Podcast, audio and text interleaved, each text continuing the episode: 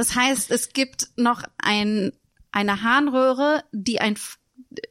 Nee. Es gibt nur eine Harnröhre. Ja, sagen, okay. Da können wir uns jetzt so ein bisschen drauf einigen. Okay. Eigentlich eine Sache, auf die wir uns einigen können. This is a show with comedy, ha, ha, ha, ha. Where Janina attempts to dismantle the patriarchy with her pals.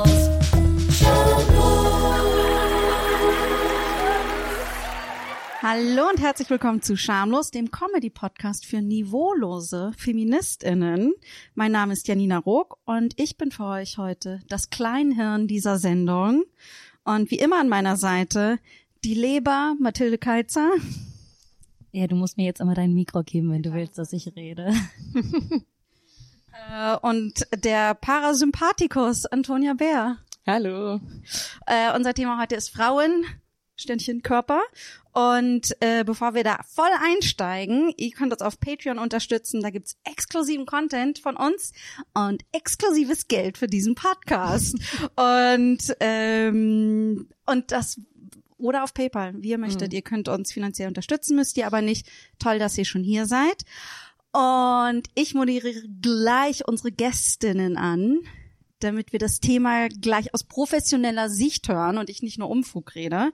Und zwar, sie sind zwei super schlaue, super heiße Ladies, Freundinnen des Podcasts, die sich auf sehr vielfältige Weise mit dem Frauenkörper auskennen.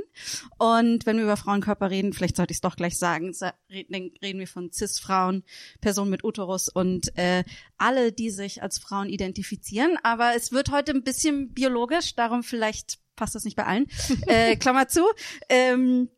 Sie haben das Buch Frauenkörper neu gesehen herausgebracht. Sie machen den PorYes, den European Feminist Porn Award.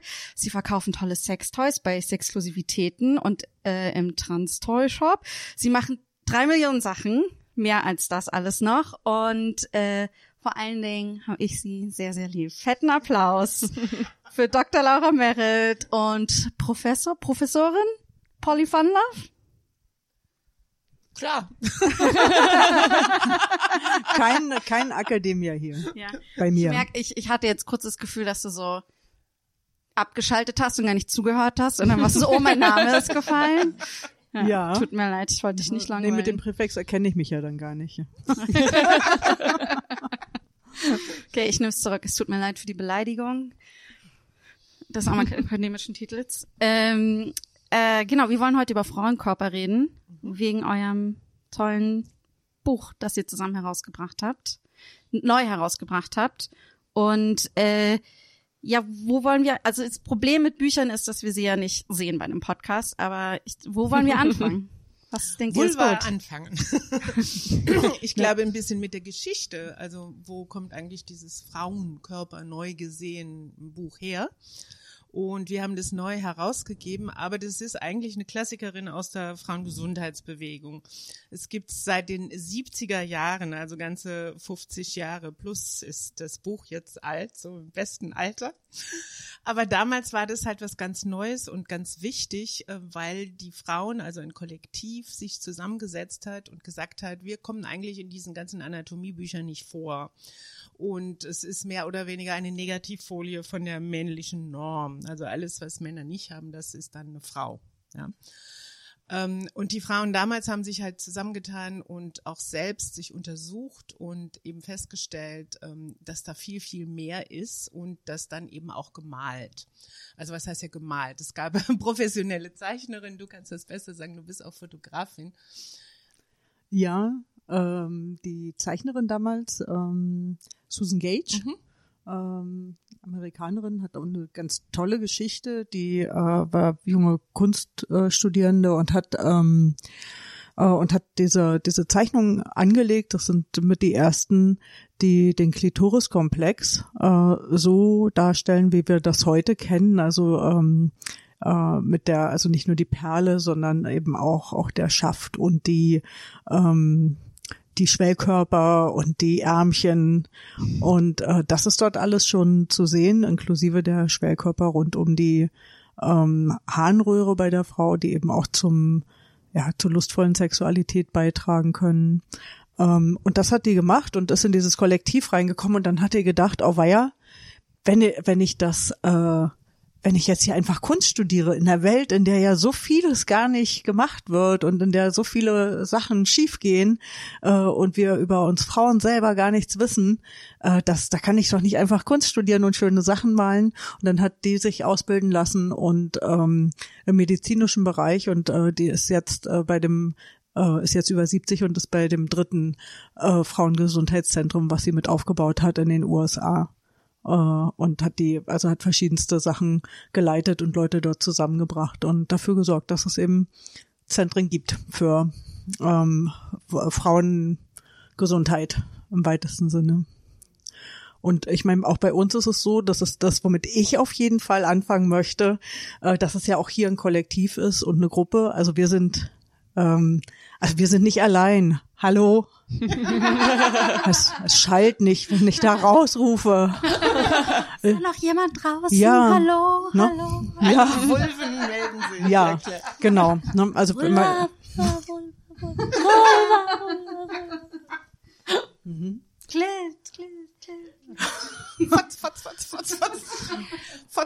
Ja, falls ihr heute ein bisschen weniger von mir hört, es ein bisschen weniger von mir gibt, beziehungsweise Stimme und weil Janina und ich uns unser Mikro teilen müssen und gebt das Mikro ab. Ich will mal sehen. Und wir das noch nie gemacht haben, also es ist für uns beide eine Übung.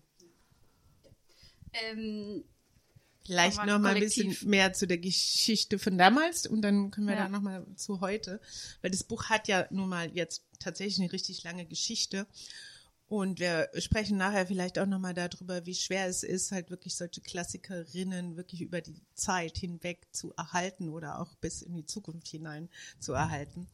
Aber gegründet wurde es in den 70er Jahren. Susan Gage hat die wunderbaren Zeichnungen dazu gemacht, die immer noch revolutionär sind heute, auch 50 Jahre später. Aber es ist ja auch ein Kollektiv von verschiedenen Heilpraktikerinnen, Medizinerinnen, Ärztinnen, also ganz viele interessierte Frauen haben sich da zusammengesetzt und dieses Buch zusammengetragen. Und es ist herausgekommen vom Feminist Health Center, FFCH, genau. Mhm. Das, was in Deutschland oder in Europa dann die feministischen Gesundheitszentren geworden sind. Die haben damit angefangen in den 70ern und diese Zentren aufgebaut, wo es eben nicht nur um Aufklärung über den Körper ging, sondern eben auch um Bestärkung der Frauen. In erster Linie Frauen, deswegen feministisches Frauengesundheitszentrum.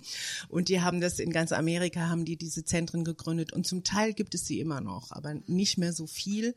Und in Europa gibt es sie auch noch relativ viel.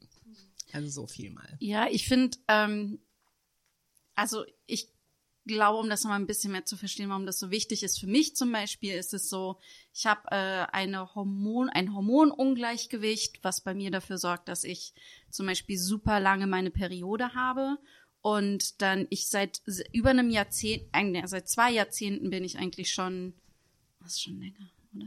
Na egal, lange, also seitdem ich 10 bin, bin ich schon auf der Suche danach, was das Problem ist irgendwie und dann kriegt man, und das ist halt alles nicht erforscht irgendwie, weil das also insbesondere weibliche Hormone und so oder das, ne, also das so und statt das, also da geht halt kein Geld rein, weil es anscheinend nicht von Interesse ist oder so und ich krieg dann immer nur zu hören, na, dann nehmen sie doch ab und dann geht schon wieder alles, dann wird schon wieder alles in Ordnung und so einfach ist es halt eigentlich mal davon abgesehen, ob es Abnehmen einfach ist, mal eine andere, ganz andere Diskussion, aber das heißt, es gibt so viel Wissen auch bei den Frauenärztinnen einfach nicht, deren Spezialgebiet das eigentlich ist irgendwie und das finde ich, und darum, also ich meine, ich habe zum Beispiel auch die Zeichnung, die wir hier drin sehen und so weiter, sowas habe ich nicht in der Schule im Buch gehabt, in meinem Biobuch irgendwie. Das ist ja auch das Wichtige, dass es ein ganzheitlicher Ansatz ist, dass ich also nicht nur den Eierstock alleine sehe, der ja so wichtig für die Fortpflanzung ist,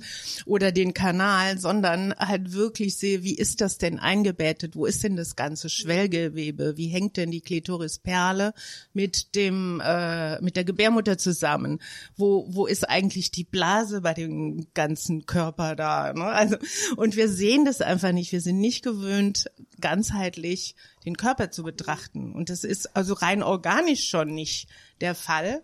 Und viel, viel wichtiger ist aber auch, dass da ja nicht nur organisch dazu kommt, sondern dass du ja auch die, ne, also die Psyche dazu nehmen darfst, und die Lebensumstände und wo lebst du, wie ernährst du dich, bist du arm? Also all diese Sachen, die ja extrem wichtig sind, um rauszufinden, wie funktioniert dein Körper denn? Ja? Und was ist gut für dich?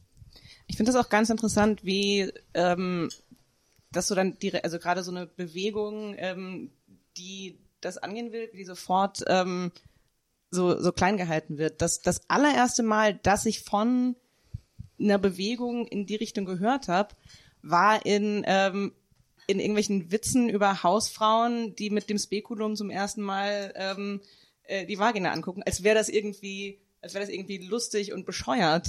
Ja. Und das hat echt, glaube ich, also bestimmt Jahre danach war es so, okay, das ist eine ganze Bewegung, da hängt irgendwie was dran. Und so natürlich ist das nicht nur, okay, ich gucke jetzt mal, wie das da unten aussieht. Aber das ist sofort, sobald sich da irgendwas dahin bewegt, dass wir was über unsere Körper lernen, ist dann sofort so. Aber es ist eigentlich auch ein bisschen albern. So, warum willst du deinen Gebärmutterhals sehen oder so? Ist was doch nicht nötig. Du? Genau, was versteckt sich da? Passt auf! Ach, da sind meine Autoschlüssel. Okay, Mädels, ich habe diese Schatzkarte gefunden. Passt auf, die ist ein bisschen brüchig. Okay. Und ich bin mir ziemlich sicher, dass die Schatzkarte zu einer ganz bestimmten Höhle führt. Okay, also hast du eine Ahnung, in welchem Bereich? Also in Europa oder in Übersee? Ich glaube, es führt in meine Vulva rein. Okay, also quasi, wo auch immer du dann bist, du bist der Schatz. Er ist in mir und ich habe das Gefühl, wir müssen einfach nur in mich reinreisen. Die Karte sieht verdammt alt aus. Bist du dir sicher, dass es da um deine Vagina geht, in die wir rein sollen? Ich meine, wir können auch in deine Vulva reingucken, aber guck dir das doch hier mal an. Also, lass mal. Okay. Können wir da mitmachen? Klar. Na klar, immer. Ja, dann würde ich mal sagen, die Karte ist, wenn sie alt ist, ja vielleicht gar nicht so schlecht. Müssen wir mal gucken, von wann sie ist, weil es gab ja durchaus auch Zeiten, wo die Vulva bzw. die Klitoris sehr umfassend dargestellt wurde. Also vielleicht ist das mein Schatzkästchen ja durchaus richtig. Weil es ist ja nun mal was, wo Neues rauskommt, viel geboren wird. Also ich habe das Gefühl, diese Szene hat komplett falsch angefangen. Darf ich sie nochmal von vorne machen? Okay. Wir sehen einen langen, dunkelroten Schacht. Feuchte Wände. Es tropft von oben runter. Wir folgen einer nassen Schleimspur. Leute, ich bin mir sicher, dass der Schatz hier drin ist. Aber es hört einfach nicht auf. Es ist so lang. Ich weiß nicht, ob ich hier links, rechts, es sind so viele Wege, die ich nicht kenne. Hat sich jemand den Heimweg gemerkt? Vielleicht hätten wir echt irgendwie was so Brotkrümel oder sowas da lassen sollen. Ich habe Brotkrümel da gelassen, aber es ist jetzt alles feucht geworden. Ah. Vielleicht ist es ja nicht mehr so weit. Einen Moment. Hallo?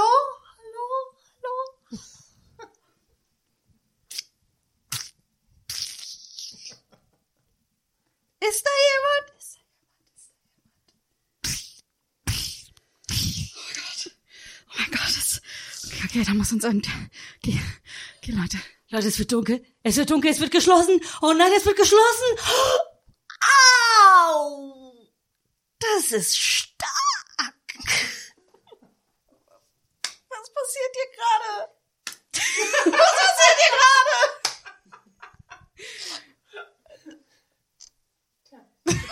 Beckenboden.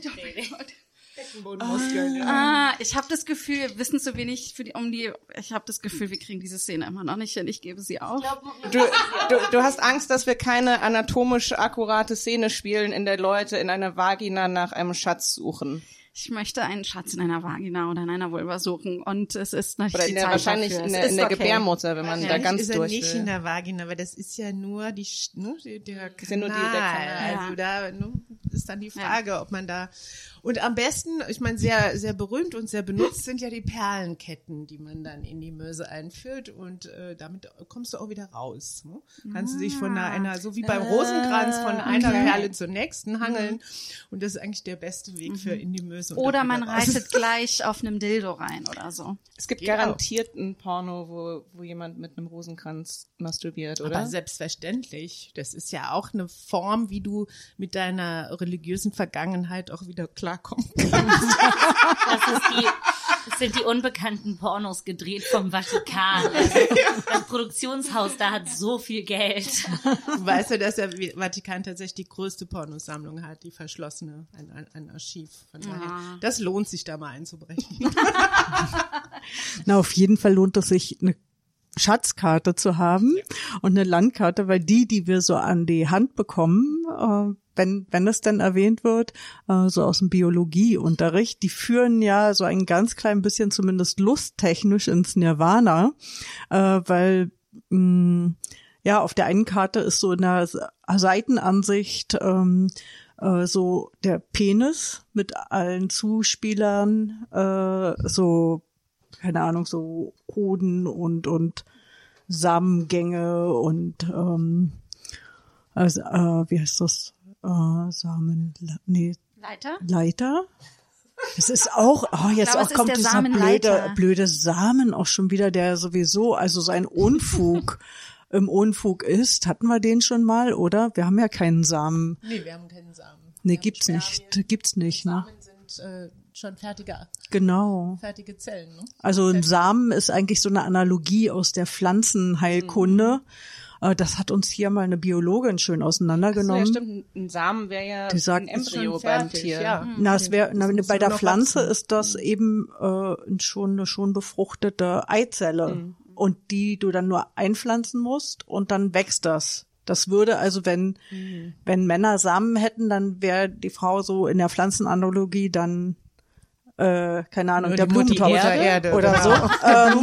Oder so, aber ja, viele denken ja auch so, aber das ist gar nicht so. Also sagen wir mal, wenn wir unbedingt in dieser Pflanzenanalogie bleiben wollen, dann hätten die sozusagen den Pollen. Mhm. Ja. Und im Englischen ist das auch so. Also da ist zum Beispiel die Seedbank, das ist wirklich, wenn man sowas eingibt, das ist nicht wie hier die Samenbank, wo du dann auf, keine Ahnung, das müsste ja eigentlich Spermabank heißen. Mhm. Und im Englischen ist das so, wenn du Samenbank, also Seedbank eingibst, dann kommst du so auf Pflanzengroßhandel und die haben diesen Unterschied und Spermbank ist dann das. Also so und hier ist das irgendwie so, das erhöht so ein bisschen diesen Fortpflanzungsanteil der männlichen Seite so unnötig. Was ja auch lange so die Überzeugung war. Ich glaube, es gibt so diese Zeichnungen aus dem Mittelalter irgendwie, wo man so sieht, so das sind alles kleine Menschen, die da rauskommen und das die Gebärmutter ist nur der, weiß nicht, die Heimat dafür. Also es ist eigentlich so eine, dass es in der Sprache noch drin ist, so eine absolut verkehrte Überzeugung. Ja, und gleichzeitig gab es das auch, dass sie dachten, von den Frauen kommen halt die kleinen Frauen und von den Männern kommen die kleinen Männer und je nachdem, wer dann gewinnt, wird das dann das. Ich mag es, dass es so ein Kampf ist, so wer gewinnt.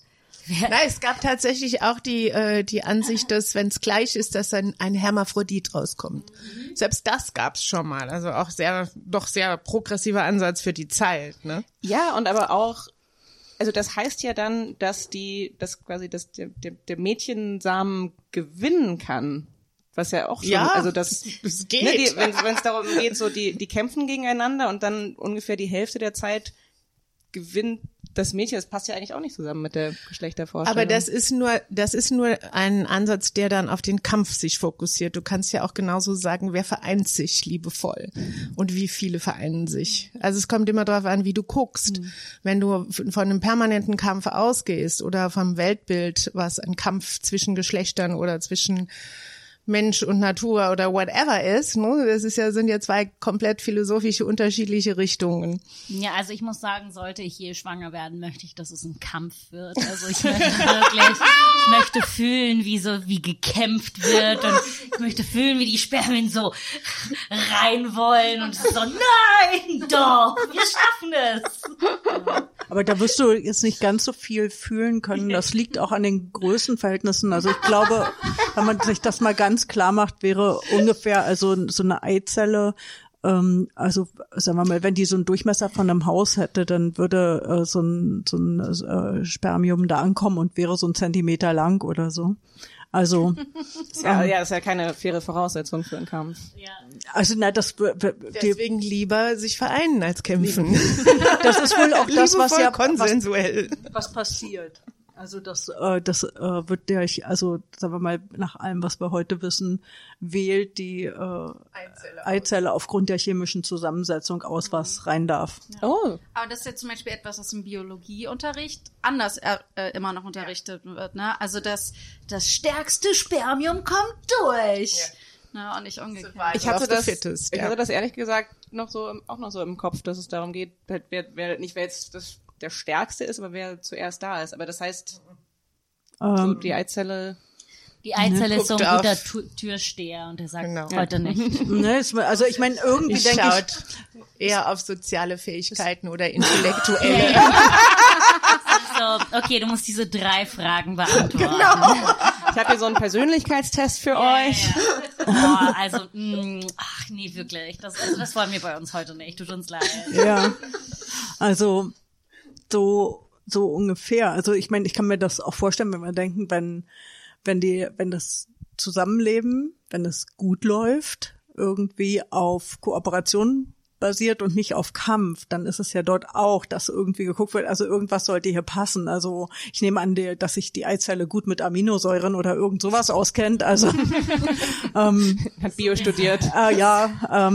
Wie so eine Dating-App und die Items sind so, nein. Na, die haben ganz viel Auswahl. Also ich habe jetzt vergessen, aber es geht wohl in die Millionen. Aber deshalb, ich mag das auch, weil bei Spermbanken, wie wir sie jetzt nennen werden, ja, die sind ja so viel weniger wert als Eizellen, so, weil jeder kann da einfach reinkommen und geben, und das ist so das Einzige, wo wir sind so, das ist mehr wert. So. Ich meine, ist ja auch so Eizellen ist so viel schwieriger zu kriegen, ne? Aber es ist auch so oft in so popkulturellen Referenzen, dann sind immer so Männer, die sagen, oh, aber warum ist so wenig wert? Und die sind immer so, weil es gibt es wie Sand am Meer. Also ihr müsst einfach reisen. So. Ja, wie lange hat's gedauert, das zu produzieren? Und es hat Spaß gemacht, oder? So. Aber können wir vielleicht... Genau, kommen wir nochmal zurück zu den anatomischen... Können wir zu den anderen Körpern gehen, wollten. Aber können wir einfach mal durchgehen durch die Landkarte? Ja, ich möchte da wirklich mal, also wie... ja. Also ich würde so ausgehend von der Landkarte, die wir im Bio-Unterricht mitbekommen, die ja so ein bisschen ist, auf der einen Seite gibt es irgendwie den Penis... Und auf der anderen Seite gibt es dann eigentlich was? Also, ich sag jetzt mal, beim Penis, da wird ja auch so, da wird alles erklärt, weil es so erektionsrelevant ist und die Erektion ja dann wiederum fortpflanzungsrelevant. Und wir ja auch immer von Fortpflanzungsorganen sprechen. Wir sagen ja, so neutral wäre vielleicht heute auch mal von Sexualorganen zu sprechen. Also auch in Biologiebüchern oder Büchern für angehende MedizinerInnen. Aber das sind immer Fortpflanzungsorgane, und genau so ist das auch aufgebaut. Das heißt, das Gegenstück, das dann zum Penis, ist dann die Gebärmutter im Grunde. Und gerade noch der Kanal dahin. Ja, der Kanal, der dorthin, da muss das Ding rein. So. Und da fallen natürlich ganze Organkomplexe irgendwie weg, vor allem alles, was Spaß macht. Ja. Ja. Ich finde, wenn wir jetzt bei deinem Bild vom Haus bleiben von eben, dann hat man ja erstmal 2 große Türen, eine Pforte, ne? Dann 2 kleine Türen. Nein. Warte. Wie, wo, was? Ne, ich dachte, es gibt die großen und die kleinen Schamlippen. Nee, es gibt die äußeren und die inneren, denn die inneren sind oftmals größer als die äußeren. Und deswegen ist es... Aber die sind doch auch kein... Das sind doch nicht die Türen. Ich war doch gerade beim Haus. Ja, aber eine Tür die ist Vorhänge. Etwas, wo du durch... Genau, es sind Vorhänge. Ich war gerade total... Ich war am Anfang noch so dabei, okay, das Türen große... wie viele Vorhänge hast du vor deinem Haus? Ich war total bereit mitzugehen. Ich dachte so, okay, große Tür ist die Vagina, kleine Tür ist die Harnleiter, dritte Tür ist... Okay, Leute. Wir gehen an der Tür vorbei. Wir sind im Foyer, okay? Okay, wir müssen erstmal über die Vorhänge reden. Moment. Okay, ich glaube, die Analogie... Ich habe ein Stück innere Schamlippe, die wirklich wie ein kleiner Vorhang ist. Ich kann die so als Vorhang benutzen. Ja, aber ich muss jetzt mal kurz dazwischen, jetzt halt bitte auf von Scham zu reden. Die schmeißen mal wirklich, Scham ist vorbei. Das hat Frau Meulenbeld schon in den 70ern gesagt. Ja, es hat sich ausgeschämt.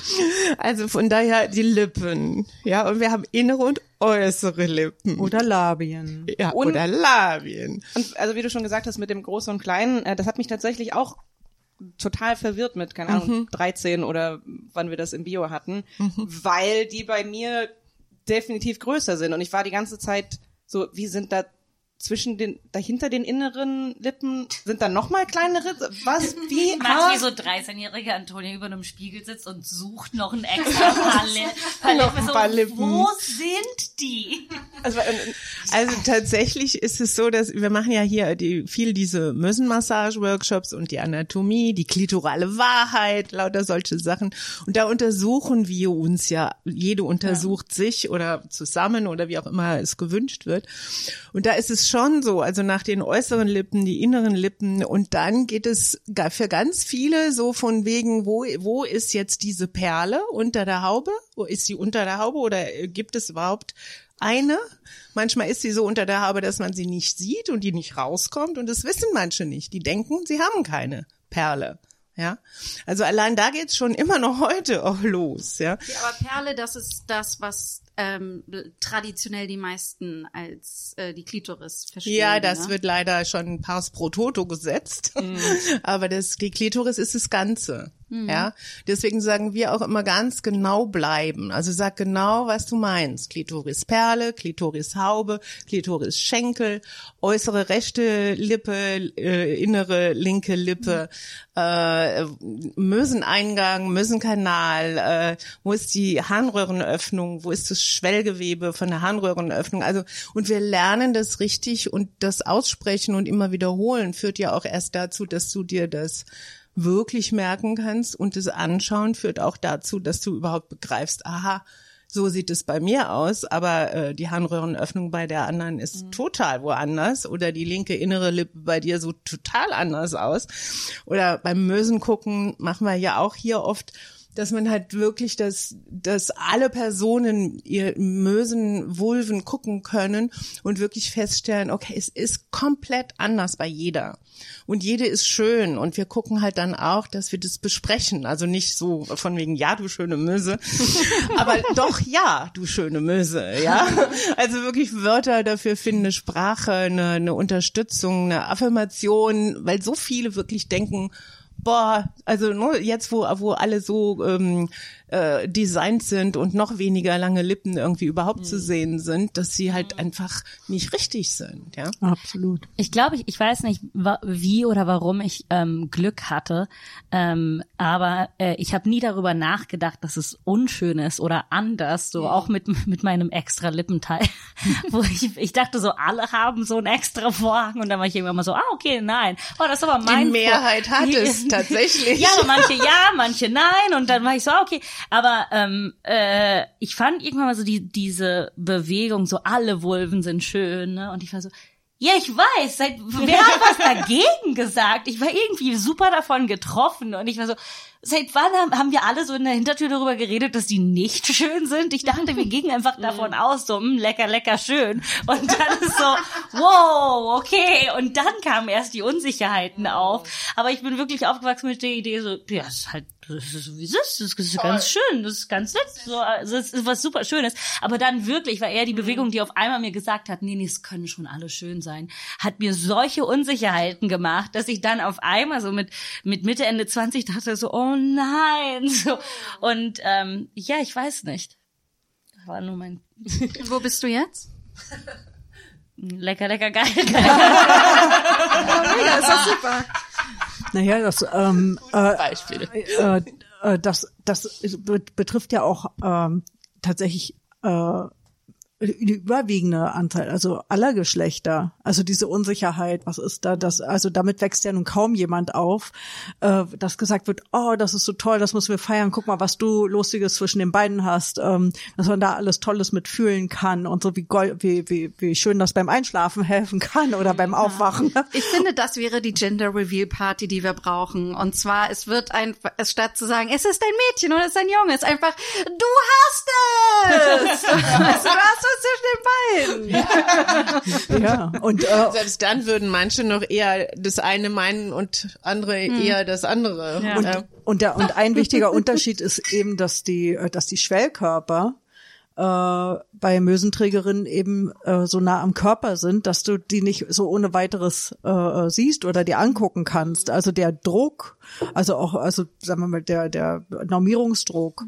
der ist ja bei Schwanzträgern genauso. Also beim Penis gibt's ja auch Normierungen. Was ist die Normierung beim Penis? Das, ja, die wachsen ja auch nicht damit auf, dass gesagt wird, boah, wie ist das schön, sondern das muss noch länger, musst du deinem Mann stehen.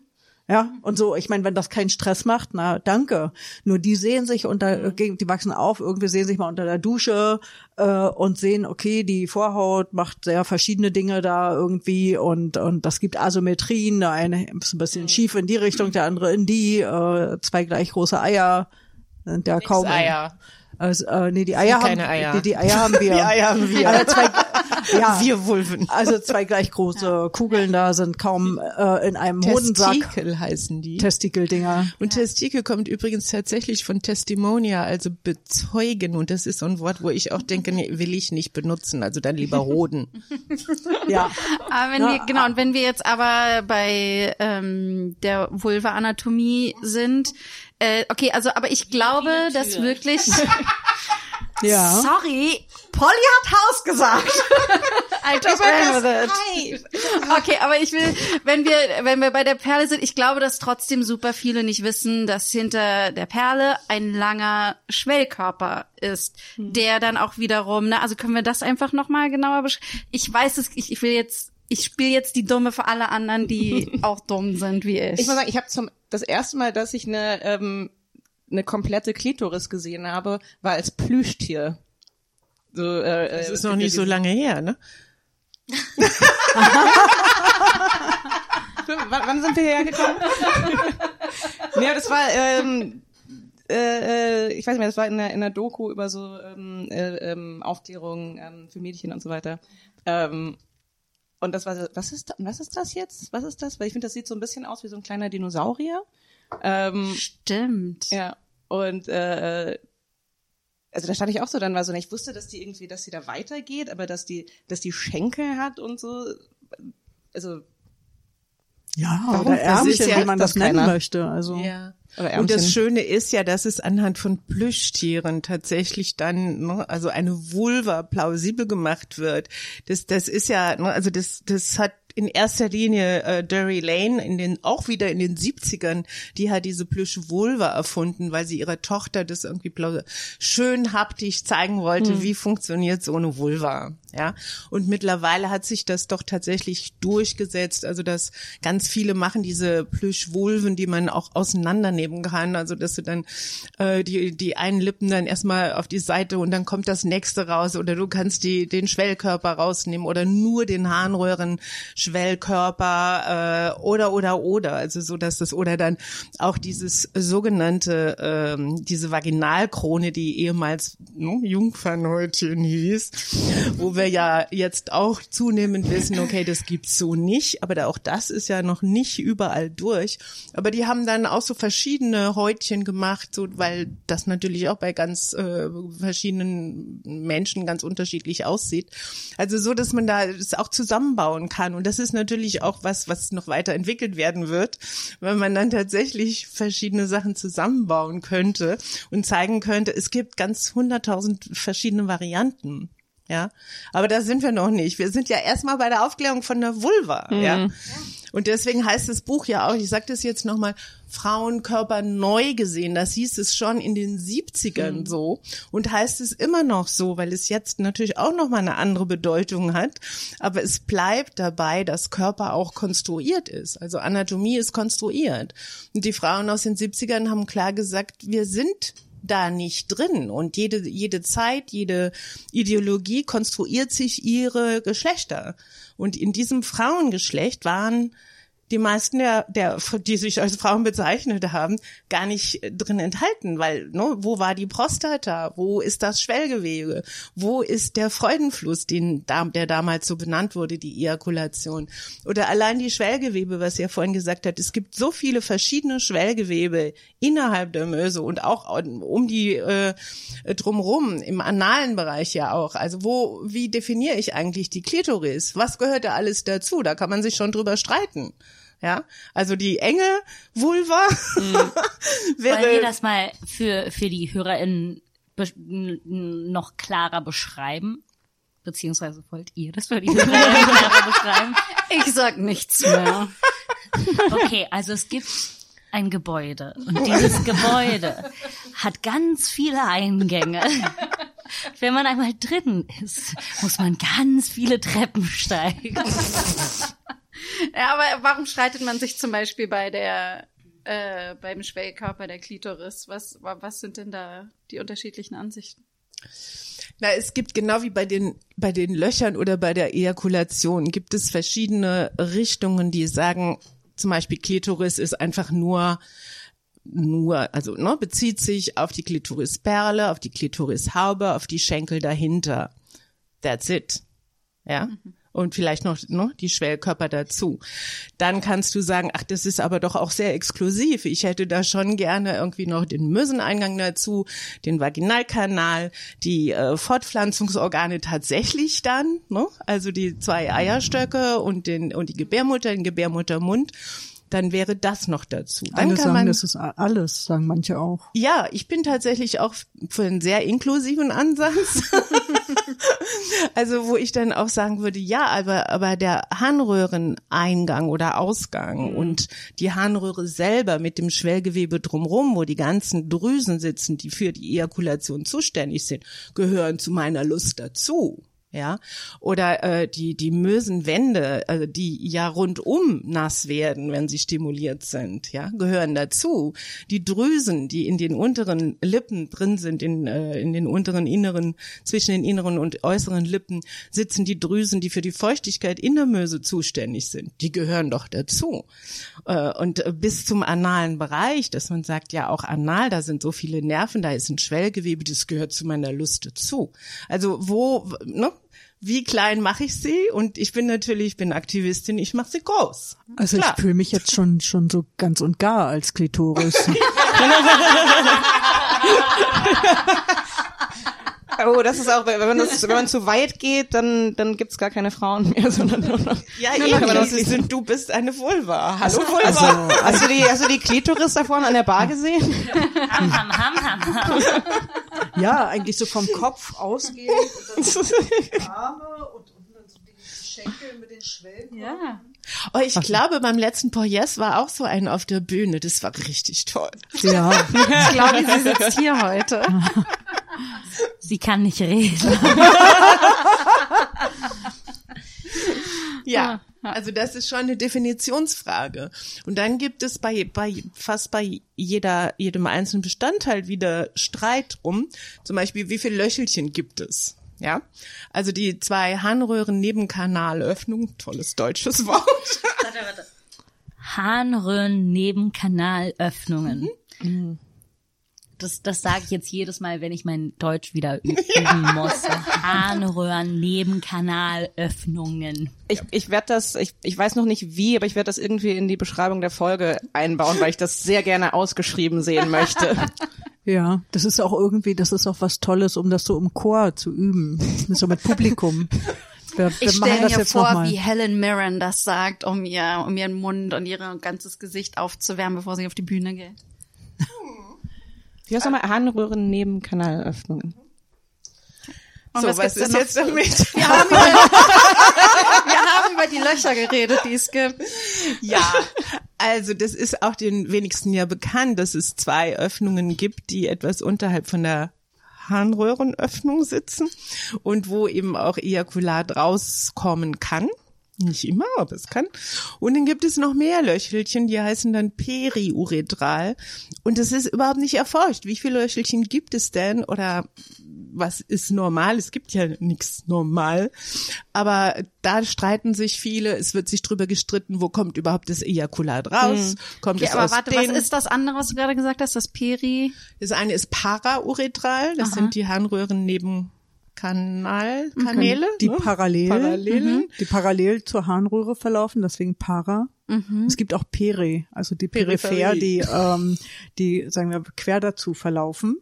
Und da ist zum Beispiel umstritten, da gibt es welche, die sagen, dass die periuretralen Gänge auch in den Vulvakanal münden, so dass Ejakulat auch dadurch mit ausgestoßen werden kann. Aber das weiß ich nicht. Ich denke, da wird man immer dann deswegen gesagt, ach, gibt's das wirklich? Und da, wenn es nicht daraus kommt, dann ist es ja so. Und wo ich denke, naja, wenn er, dann betreibt halt ein bisschen mehr Forschung in der Richtung. Wir wissen nur, es kommt, es ist da, so funktioniert. Okay, warte. Ja. Also ich weiß, es klingt so, als würde ich euch nicht zuhören, aber ich möchte es wirklich nur verstehen. Das heißt, es gibt noch eine Harnröhre, die Nee. Es gibt nur eine Harnröhre. Ja, okay. Da können wir uns jetzt so ein bisschen drauf einigen. Eigentlich eine Sache, auf die wir uns einigen können.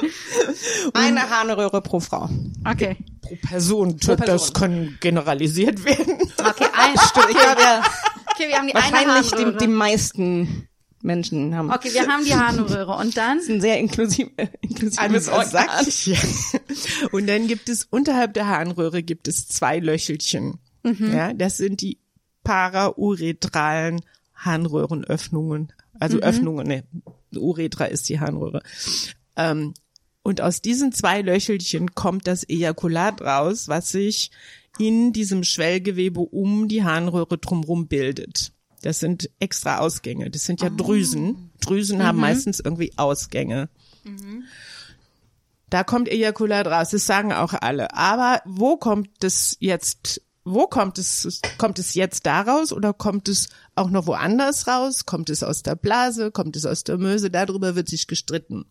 Und seit Hunderten von Jahren. Dann gibt es Muskene, der gesagt hat, es kommt aus diesen 2 Löchelchen raus. Und der andere, wie hieß er? Bartolini. Der hat gesagt, nee, das kommt aus der anderen Drüse, das ist viel zu klein, das passt gar nicht alles durch diese Röhrchen drauf und so weiter und so fort. Es kommt aus meiner Drüse. Nein, es kommt aus meiner Drüse. Ich habe erfunden, wo es rauskommt. Ich hab's gesehen. Ich war dabei. Wahrscheinlich hat man dann deswegen irgendwann gesagt, wir sagen einfach, es ist nur ein Mythos. Wir sagen, das gibt's überhaupt nicht. So ist am einfachsten. Ich finde es ganz spannend zu sehen, dass das halt auch ein Schlachtfeld ist, wo männliche Wissenschaftler in Anführungszeichen sich profilieren wollen. Mhm. Und Schlachtfeld Frau ist ja auch so ein altes ein alter Satz von der Frauenbewegung. Also der Körper wird parzelliert und aufgeteilt und trotzdem wird überhaupt nicht genügend Forschung betrieben. Und es gibt jetzt, und das ist das Schöne, auch in der Folge von der Frauengesundheitsbewegung, es gibt jetzt mehr und mehr Forscherinnen, die sich wirklich nicht, also auch hier in Europa, aber das ist schon mehr auch in Amerika, die sich wirklich hinsetzen und wirklich mal gucken, wo wird tatsächlich nur zum Beispiel zu diesem Harnröhrengewebe geforscht und was kommt da raus? Und die das dann zusammensetzen. Oder die sagen so, oh mein Gott, es gibt irgendwie 1000 Forschungen zu der Form von einem Penis, wieso gibt es nicht diese Forschung zu Vulven? ja, und die dann hingeht und genau guckt, wo gibt es denn diese Forschung und was ist denn dabei rausgekommen oder wie ist denn der Mösensaft zusammengesetzt, ja, also was genau befindet sich da, wie muss das Gleichgewicht aussehen, ist dieses Gleichgewicht tatsächlich bei verschiedenen Frauen bei verschiedenen Vulven in verschiedenen Kulturen untersucht worden oder muss man nicht viel differenzierter vorgehen? Also da passiert gerade ganz viel und das ist ein Ergebnis der Frauengesundheitsbewegung. Und was muss toll in so einem Vulvensaft drin sein, wenn ich mir den selbst zusammenmixen muss? Alles, was du lecker findest. Du kannst ja Injektionen machen. Janina hat nämlich die ganze Zeit das Buch durchgeblättert. Wo ist jetzt das Rezept für den Saft? Ne, also der Cocktailmix? Also der Rezept jetzt nicht, aber tatsächlich haben wir eine Abfüllerei gefunden. Und da haben wir haben das Ejakulat, also wir haben das jetzt in Dosen. Und das kann eben auch bei Sexclusivitäten bestellt werden, eben für ganz besondere Anlässe. Jahrgang auch. Ne? Ja. Hm. Siehst du, die Frage war gar nicht so albern. Ja, aber nee, weil du gerade gesagt hast, dass das auch gerade erforscht wird. Also was genau ist das? Ich bin keine Biologin, ich kann dir das nicht genau sagen. Prinzipiell, was ich auf jeden Fall jeder Vulva mitgeben kann, ist, dass natürlich der Saft davon abhängt, wie du dich ernährst, was du trinkst, wie viel Drogen du nimmst, wie du psychisch gerade verfasst bist, was für Probleme du unterwegs hast und. In welcher Kultur lebst du? All diese Sachen haben einen enormen Einfluss auf deine Säfte. Ja. Und natürlich auch auf deine Möse. Und können wir über den Mösenkanal noch ein bisschen mehr sprechen? Tut mir leid, ist das zu blöd, dass ich euch die ganze Zeit, dass ich die ganze Zeit überall die Lupe drauf machen will? Wir können auch über was anderes reden. Also bei mir ist zum Beispiel, mir kommt gerade die Labie nochmal so angeflattert.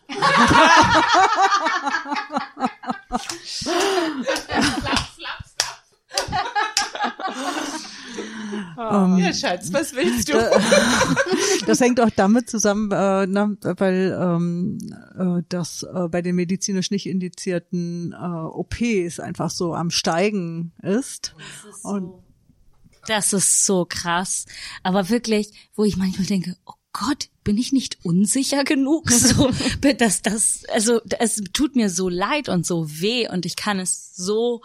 Also es tut mir so leid, dass wir in diesen Punkt gekommen sind. Tatsächlich ist mir das letztens passiert, dass ich, mit einer Schwellung in einer Labie bei der Frauenärztin war und die ja auch ganz toll und so, aber da war eine Vertretung da, irgendwie hat mich das gerade in dem Moment irgendwie gestört und ich dachte, ich fahre eben vorbei und gucke, ob ich eben das angucken lassen kann.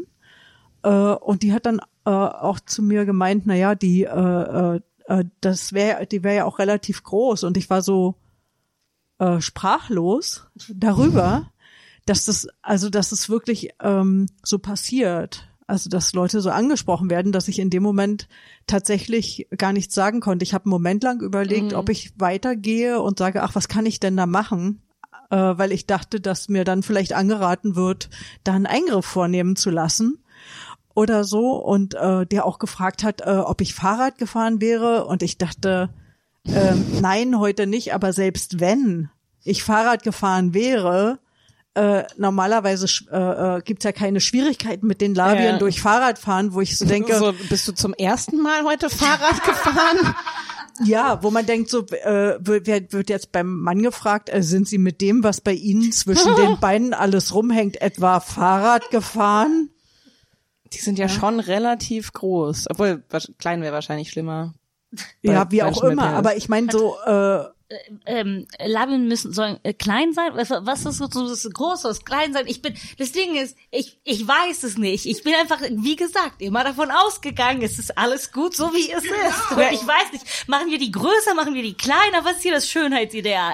Also ich habe das Gefühl... Jeweils das Problem ist, wäre sie eindeutig zu groß. Also, offenbar. Also ich habe, sagen wir mal, zum Glück gehöre ich ja zu den Menschen, die eine Relation haben, weil wir ja hier das Million Pussy Projekt unter anderem machen, was auch ongoing ist, wo wir neben Aufnahmen, die wir machen und auch regelmäßig ausstellen, wo Frau einfach mal gucken kann, wie sieht es denn aus? Mhm. Also jenseits pornografischer Darstellung einfach mal eine andere Möse gucken.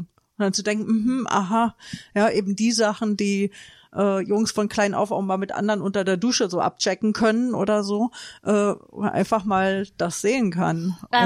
Eine Frage so in die Runde, weil Polly, du gerade meintest, so Jungs, die das so unter der Dusche gegenseitig abchecken. Ich habe das auch mit Freundinnen gemacht, als ich jung war, also relativ viel. War das bei euch auch der Fall? Also was jetzt, hier, wirklich so zwischen die Beine. Ja, naja, klar, zeig mal kurz, wie lang ist denn deine Labie? Kannst du mal bitte das Bein ein bisschen breiter? Mal auf, so cool und hier und so. Das habt ihr echt gemacht? Ja. Toll. Da kann ich nur sagen, super. Das ist nicht sehr verbreitet. Ich kenne das nicht. Okay.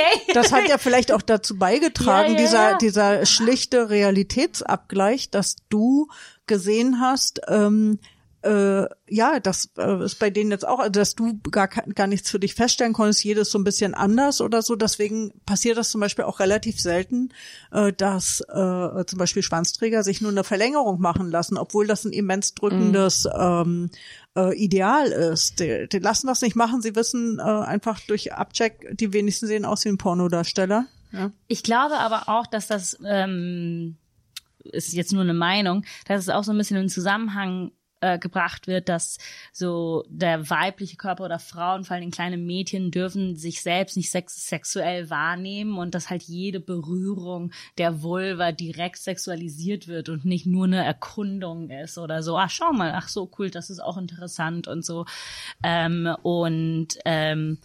Dass auch viel weniger darüber geredet wird, so, okay, das ist auch ein Lustzentrum für euch und also ich weiß natürlich, ich bin keine Penisträgerin und weiß nicht, wie es bei denen abgeht, aber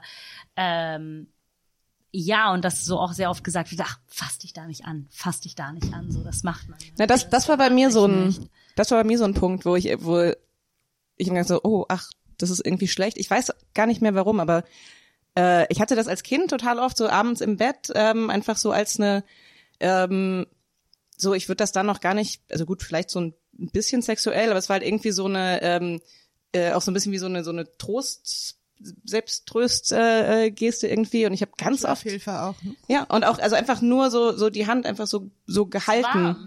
Und ich weiß nicht mehr, wie alt ich war, und ich weiß nicht genau, wer mir das gesagt hat. Ich weiß nur, es gab irgendwann einen Punkt, wo ich jedes Mal, wenn ich so ganz intuitiv die Hand dahin gelegt habe, wo ich dann dachte, so, nein, du kannst jetzt nicht dir zwischen die Beine fassen, während du ein Buch liest. Und es war so, das ist hier eine intellektuelle und gut gebildete Runde. Ihr werdet sicherlich die Antwort auf diese Frage kennen. Es gibt einen Film, das ist ein französischer Film über ein Mädchen, was in der Wildnis aufwächst und dann in die Stadt gebracht wird. Und das ist so eine Ich kenne nur den mit Jodie Foster Nell.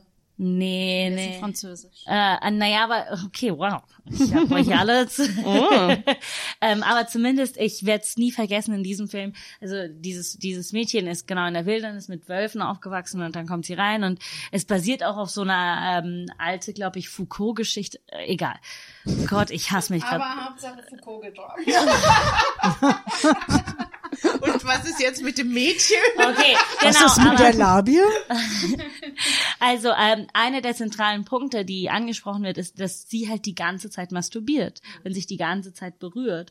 Und das ist so ein zentraler Punkt, so, wo sie zeigen, ja, wie unsozialisiert sie ist und wie schlimm das ist. Und das wird richtig groß gemacht. Ich erinnere mich noch, ich war relativ jung, als ich den Film gesehen habe. Und ganz ehrlich, ich habe die ganze Zeit gedacht, weil ich will auch. Aber der zweite Gedanke war so, krass, ihr hat nie, warum würde sie das nicht machen? Es fühlt sich halt gut an und dann ist sie so, aber wie wenig das auch dargestellt wird, diese weibliche Masturbation. Die verwilderten Weiber letztendlich, oder? Ne? Ja, aber wenn wir jetzt zu der Frage zurückkommen, wann habe ich Unterschiede gesehen? Ich habe tatsächlich auch erst sehr spät, weil es ist halt auch einfach bei Penisträgern leichter oder Träger und Trägerin. Also es ist halt, also ich finde es halt, wenn du so zusammen Sport-Duschkabine irgendwie bist, ist das, finde ich, und dann sind alle da oft leichter als ich finde, weil bei einer Vulva ist es oft so, dass du dann aktiv hingehen musst und dann sagt, bitte mach die, also wirklich, also es ist halt nicht so leicht. An dem Haus. Ja, darum war das Bild richtig. aber es ist ja eben viel, viel leichter, mal so hinzugucken. Also ich finde eher, was ich eher gesehen habe, ist dann so Schambehaarung oder sowas. Behaarung. Ich habe hier eher Behaarung gesehen. Trotzdem noch, ich stimme dir noch mal ein bisschen zu, weil das eine ist, okay, das ist sichtbarer. Das andere ist, wie setzen jetzt Vulven sich hin? Ne? Also wenn du dich breitbeinig hinsetzt, deswegen gehen wir ja gerne in die Sauna, damit wir endlich mal Mösen auch gucken können. Machen ja ganz viele, weil sie sonst nicht so viele sehen. Und da dann Frauen sich doch ein bisschen breitbeiniger hinsetzen. Oder je nachdem, in welche Kultur du gehst, wo Frauen selbstverständlich breitbeinig da sitzen, da siehst du auch gleich ganz anderes und viel mehr. Nämlich auch Lippen, die raushängen oder eben große Hügel oder whatever, ja. Aber das dann auch für selbstverständlich zu sehen und zu halten und dann zu sagen, so, ich will das, kannst du mir das mal zeigen? Das ist ja das, was wirklich hier immer noch auch in ganz vielen von diesen Mösen-Workshops, es sind so viele ältere Frauen, Vulvaträgerinnen, die sagen, sie haben noch nie eine andere gesehen. Ja. Und das hat auch was damit zu tun, dass also zum einen gerade junge Mädchen oder junge Vulven nicht dazu angeleitet werden, sich selbst zu erkunden, weil das eben dann in die Flätchenrichtung immer noch geht, oder es wird von konservativer Seite tatsächlich eher als Aufruf zu Sexualität oder zu Missbrauch oder da könnte ein Onkel dabei sein, der sieht das und der macht das dann gleich irgendwie, wird übergriffig und. Deswegen sind teilweise unglaublich gute Aufklärungshefte für Mädchen von der BZG eingestampft worden, weil dagegen protestiert wurde. Also es gibt total gute Sachen, die werden aber immer wieder zensiert. Und das ist auch was mit diesem Buch halt auch immer wieder passiert. Oder wieso kommen wir nicht dahin, dass wir so offen die Vulven tragenden, warum ist das nicht so offen? Warum ist es nicht selbstverständlich? Warum haben wir nicht das sexuelle Selbstbewusstsein, was andere haben, die eben einen Schwanz haben, die als männliche, patriarchal sozialisierte, aufgewachsene, wie auch immer, einfach sofort in die Positionen kommen, weil es halt auch weitergegeben wird und weil sie das Wissen weitergegeben kriegen. Und wir, also in diesem Sinne, es wird unterdrückt, dass wir über unseren Körper Bescheid wissen, weil das ein Ansatz ist für ein Selbstbewusstsein, was über die Sexualität hinausgeht. Das ist aber auch so ein Schlagwort, ist ja dann auch die Frühsexualisierung, wo es dann auch oft irgendwie noch um queere Aufklärung und sowas geht. Also dieses, ich finde das so eine interessante Formulierung, die Idee, dass mich jemand, also dass junge Mädchen sexualisiert werden müssen. Das klingt so, als ob man so einen Schalter umlegt, so und ach nein, jetzt haben wir das Kind zu früh sexualisiert. Der Reaktor wird hochgefahren. Ja. Willkommen zum sexuellen Reaktor 3507. Der sexuelle Reaktor kann direkt angemacht werden durch Bilder, durch Erziehung. Entschuldigung, ja. Ich finde das jetzt ein bisschen früh. Also wir haben jetzt den Reaktor gerade erst hier gebaut. Ich würde jetzt schon noch so ein bisschen warten, bevor wir den jetzt wirklich anwerfen. Okay, aber der Reaktor hat ein Bild von einem schwulen Paar gesehen und wurde direkt angemacht. Sexualisieren!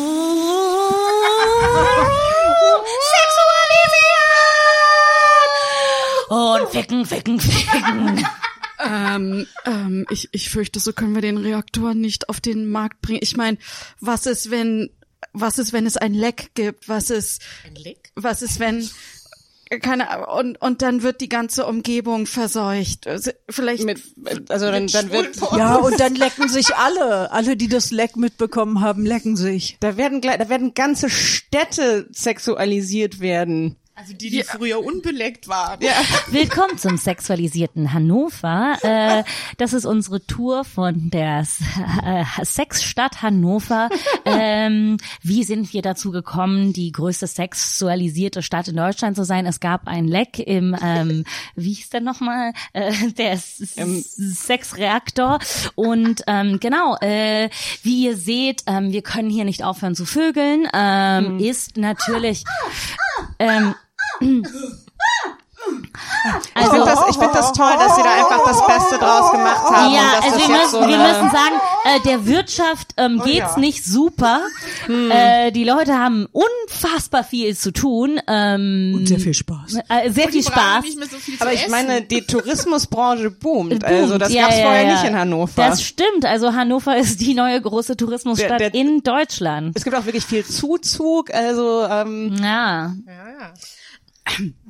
Herr Horbeck, Süddeutsche Zeitung hier, wie haben Sie sich dazu entschieden, dass Sie die aktuelle Energiekrise jetzt mit der Reibung von sexualisierten Körpern versuchen, die Energiekrise auszugleichen? Na, wir haben uns gedacht, das ist uns als Grüne jetzt nicht leicht gefallen, weil wir natürlich eigentlich dafür sind, Reaktoren abzuschalten. Aber wir haben jetzt gedacht, bei so einem Sexreaktor, wo jetzt auch also ich meine, gut, viele haben gesagt, das ist problematisch. Ich glaube, Hannover wird mittlerweile das Sex-Tschernobyl genannt. Das ist natürlich schwierig. Aber letzten Endes haben wir uns gedacht, das ist dann doch die Art von Reaktor, wo wir uns dahinter stellen können und wo wir auch hoffen, so ein bisschen auch Leute aus der Mitte zu erreichen. Aber wäre es denn auch möglich, dass wir unseren eigenen Sexreaktor bei uns zu Hause haben, dass sich Menschen selbst versorgen können mit ihrer eigenen sexuellen Energie? Natürlich, also das würden wir sehr befürworten, dass jeder da seinen Anteil nimmt, der möchte oder die möchte. Oh Schatz, ich weiß, dass du unbedingt die Heizung anmachen willst, aber ich habe heute Abend wirklich keine Lust. Bitte. Oh, mir ist so kalt. Kannst du mich einfach richtig ordentlich von hinten durchknallen, bitte? Oh Mann, aber wir haben doch gestern schon die Heizung angemacht und wir brauchten halt super viel Strom, weil wir deine Familie hier zum Essen hatten und ich bin so müde. Aber ich wollte den Braten nur mal machen. Du weißt, das ist der Lieblingsbraten von mir. Hey, ich weiß, als Hausgast will ich da jetzt eigentlich gar nicht so einsteigen, aber du könntest halt auch einfach selber Energie produzieren. Absolut, und das ist dann Einspeisen. Macht das doch wie Schulzes nebenan. Nancy. Die hatte wirklich alles. Yeah. Ich glaube, wir müssen gerne, we covered all. Aber was ich lustig finde über diese Sexualisierung von jungen Mädchen, ist es so, das Energieproblem, das ist so geil. Energieproblem gelöst, genau. Was ich so lustig finde, ist so diese Angst, dass kleine Mädchen sexualisiert werden. Es ist so, ich habe das alles selbst gemacht. So, ich brauchte keine Bilder von irgendwo. Ich war nur so cool, genau. Nice, schön. Du auch? Ja. Also es waren jetzt nicht irgendwie so, ich habe jemand gesehen und war so, aha. Jetzt bin ich offiziell sexualisiert. Vielen herzlichen Dank. Aber ich glaube genau, das ist das Ding, dass auch viele da so ein bisschen Angst davor haben, dass Kinder so eine Agency über ihren eigenen Körper haben, so weil das geht ja nicht und das, da wollen wir nicht mal dran denken, dass sich jetzt, was weiß ich, ein Kind irgendwie anfasst. Deswegen müssen wir da jetzt irgendwie den großen Bösewicht Sexualisierung und das ist dann, also so, ich glaube, da hängt auch so ganz viel mit dran, so Kinder sind ganz unschuldig und wir können Kinder nicht einfach als komplette Menschen wahrnehmen. Ja, und gleichzeitig passiert eben das, was bei rauskommt, sind ja dann erwachsene Frauen, die also weder sich selbst noch andere je angeguckt haben. Also gleicher Bauart irgendwie und Reaktoren gleicher, ja. Ja, und gleichzeitig ja auch, ich würde ja sagen, dass alle Geschlechter eigentlich viel zu wenig über ihren Körper wissen. Und wenn du jetzt sagst, du hast es so für dich selbst entdeckt, dann ist das großartig. Und ich würde mir total wünschen, dass es gleichzeitig doch noch mal ein bisschen mehr Anleitung gibt, wie fühle ich meinen Körper. Voll. wo sind die Organe? Ich meine, ich hätte es gern gehabt. Ich habe nur den oberen Teil einer Shampooflasche benutzt, weil ich dachte, dass sich das gut anfühlt. Dass ich hätte gerne mehr gewusst. Ich hatte so einen Deckel, das war so ein Kamelenshampoo. Und der hat einen Deckel, der die richtige Größe hat. Ich werde es nie vergessen. Dieser Deckel und ich werden sehr schöne Zeit. Oh. Okay. Gut, also ein bisschen Anleitung noch dazu.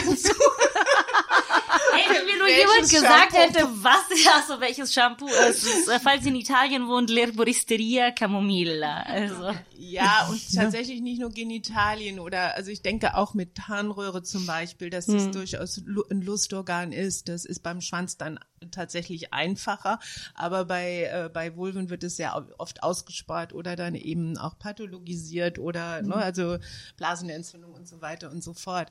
Aber dass da zum Beispiel Massagetechniken auch beigebracht werden und ich würde mir so wünschen, dass junge Leute das schon früh erfahren, dass das auch durch ihre Eltern, aber auch über Bücher, über Aufklärung, wie kann das gestreichelt werden, was ist gesunder dran, also was hängt, wo ist die Leber, so wie Fußmassage, kann ich die verschiedenen Punkte drücken oder streicheln oder lieb haben. Also da einfach mehr über den Körper und über ein gutes Körpergefühl und auch über das, was wir Intuition nennen oder Körper, Mitte, Hirn, Bauchgehirn, also ne, Hara, das wird ja immer so schön umschrieben, aber letztendlich ist es ja das Körperbewusstsein, was dich dahin bringt, gut für dich zu entscheiden und dich nicht abhängig zu machen. Und das ist so eine zentrale Aufgabe der Frauengesundheitsbewegung, von wegen unterstützen. Wir unterstützen in erster Linie Frauen, aber letztendlich geht es ja um alle Körper. Wir unterstützen da drin, dass du rausfindest, was ist gut für dich, dass du nicht abhängig bist von Ärztinnen in weißen Kitteln, nicht von der Pharmaindustrie, nicht von irgendwelchen großen Industrien letztendlich, so, die dich ein Leben lang abhängig machen von Drogen. Mhm. Ja.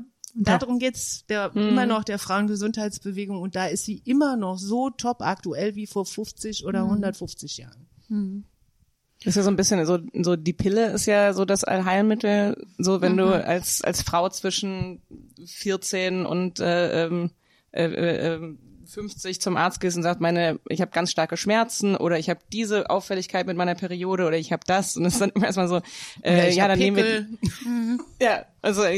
wir die Pille gerade so mit, ich habe so starke Schmerzen, was ja alles Mögliche sein könnte und das ist dann so, das könnten wir jetzt untersuchen, was das genau ist oder Hormone. Ja, das wurden mir wortwörtlich so gesagt. Und ich ich bin zu der Frauenärztin zurückgegangen, weil ich war einfach so, sie war so, ja, sie könnten halt Endometriose haben, aber ist halt schwierig herauszufinden. Aber nehmen Sie erstmal die Pille, ja, bei Ihrem Gewicht könnte das problematisch werden. Ich war so, okay, cool, danke, tschüss. Also. Fuck, genau. Und dann habe ich die Pille gekauft, weil ich war so in dieser Trance, ne, so dieser Arzt-Trance. Die müssen ja recht haben. Und ich gehe, dann zeige ich die 20 Euro und ich bringe die mit nach Hause und ich war so, fickt euch, nein. Ich habe die wirklich nicht, die liegt, glaube ich, immer noch bei mir. Und ich war so, was mache ich damit? Aber ich war einfach so, nein. So, warum ist das so eine, und es ist, als hätte ich nicht schon mal die Pille genommen. So, es war so, es wurde uns gegeben wie Süßigkeiten. Ja, und es war so schlucki.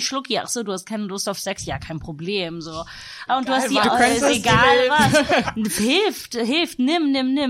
Ah, okay, du hast die Pille abgesetzt und auf einmal bist du so, was passiert mit meinem Körper? Mhm. So, es passieren Dinge, die ich nicht verstehe. Wieder die Pille nehmen. Ja, man nimmt halt wieder die Pille. Ich glaube, ganz viele GynäkologInnen könnten das einfach so als automatische E-Mail-Antwort haben. So, du schreibst hin und fragst nach einem Termin und dann komm, nehmen Sie die Pille. Ja. So, dann hätten alle Zeit gespart. Ist es genauso, nehmen Sie die Pille. Aber es hat halt auch eine Ursache dafür, dass wir mit diesem Wissen nicht aufwachsen, ist eben auch, dass zum einen wird eben nicht auf der Höhe dessen, was so schon rausgefunden wurde bis jetzt, unterrichtet und vermittelt. Und das andere ist eben, dass es ja zu Hause auch nicht passiert. Also weil einfach da nach wie vor auch oft noch so eine Sprachlosigkeit da ist. Und das ist eben auch die Arbeit, die wir hier im Freudenfluss-Netzwerk, wo übrigens auch alle eingeladen sind, sich auch mit zu engagieren. wo wir sagen, das ist eben, da geht es eben darum, dass man nicht statt Doppelmoral frönen wir eben lieber lustvoller Bildungsarbeit und dass wir sagen, wir wollen das lernen dürfen. Mhm. Also ganz schlicht, so wie Zimmer aufräumen oder Mathematik oder so, also das, was bis jetzt so rausgefunden wurde, ob ich jetzt mit jedem Forschungsergebnis da was anfangen kann oder nicht. Aber so, das steht mir erstmal zur Verfügung. Mhm. Ja. Wann hattet ihr denn die Idee zu sagen, wir machen Workshops, wo wir das Menschen zeigen, wie sie ihre Vulven massieren können? Ich glaube, die Idee hattest du. Vulvenmassage. Naja, letztendlich ist die natürlich aus diesem Buch auch rausgeboren, weil ich bin jetzt gerade auch nochmal hier bei den Verhütungsmethoden, das würde ich gerne noch ergänzen, weil die natürlichsten Verhütungsmethoden werden ja nicht gelehrt. Also es wird eigentlich alles, was irgendwie mit Hormonen gemacht werden kann, das wird weiter empfohlen, weil das eben Pharmaindustrie ist. Aber die Sachen, die eigentlich am aller einfachsten sind, hier Diaphragma zum Beispiel ein oder die Kappe einsetzen, das kann man dann halt nur beim FFGZ, beim Feministischen Frauengesundheitszentrum lernen, wie man das anpasst, weil die meisten Ärztinnen das gar nicht tun und sagen einfach nur, das ist nicht sicher. Dabei sie machen den Kursus gar nicht mit, wie das anzulegen ist. Natürlich ist es dann nicht sicher, wenn du es nicht anlegen kannst, ja. Das ist wie bei der Menstasse, ja. Also wenn du die nicht richtig ansetzt, dann geht es halt daneben. Ja. Also ich meine, sowas, das ist extrem wichtig und eben auch Operationen, wie schnell werden Operationen gemacht, gibt's auch ein Kapitel in diesem Buch, wo du eben auch mal darauf hingewiesen wirst, nimm dir eine zweite Meinung, nimm eine Freundin mit, hol dir eine dritte Meinung, guck, wer die Meinung dir gibt. Ja. Also wie abhängig ist diese Person von irgendwelchen Unternehmen oder also dass du über welche Operationen? Dann alles. Also ich meine, letztendlich betrifft das alles. Also hier in dem Buch geht es natürlich um die Eingriffe, die jetzt mit dem weiblichen Sexualkomplex zusammenhängen. Aber das betrifft ja alles. Kaiserschnitt zum Beispiel schon. Wir leben ja im, wie soll ich sagen, es ist Turbokapitalismus. Gebärmutterentfernung. Das wird ja alles, also sagen wir mal, das wird ja zu allem was angeboten. Das ist egal, das betrifft ja auch andere Körpernormen. Also die Frage ist ja, wie kann ich mit sowas Geld verdienen? Mhm. Also ich muss es irgendwie schaffen, dass Dinge, die sehr oft vorkommen und in diesem Sinne von oft vorkommen quasi normal sind, so ich muss irgendwas, was eigentlich selten vorkommt, also zum Beispiel manchmal bei Menschen bis 17 Jahren oder so, also wie zum Beispiel eine bestimmte Figur, ich nehme mal so Körpermaße, ja, da muss ich das schaffen, das zu etablieren, dass es angenommen wird, dass das aber das Normale ist, obwohl total offensichtlich ist, dass die meisten Menschen andere Maße haben. Mhm. Und sogar, also es ist ja inzwischen sogar auch erwiesen, dass Menschen mit einem leichten Übergewicht auch nicht nur länger, sondern auch länger gesünder leben. Mhm. Also so. Aber das spielt alles keine Rolle. Es werden diese Bilder einfach gesetzt, weil das braucht es, weil mit dem, was am meisten vorkommt, lässt sich einfach kein Geld machen. Mhm. Also muss ich irgendwas finden, was eigentlich selten vorkommt und dann sagen, das und das als Norm setzen und da irgendwie behaupten, das hinkriegen, dass das ganz oft so ist. Und wenn ich dann als die Mehrheit eigentlich verstanden habe, wie defizitär ich bin, was mir alles fehlt, dann sagt die Industrie halt, naja, ach, da haben wir was für sie.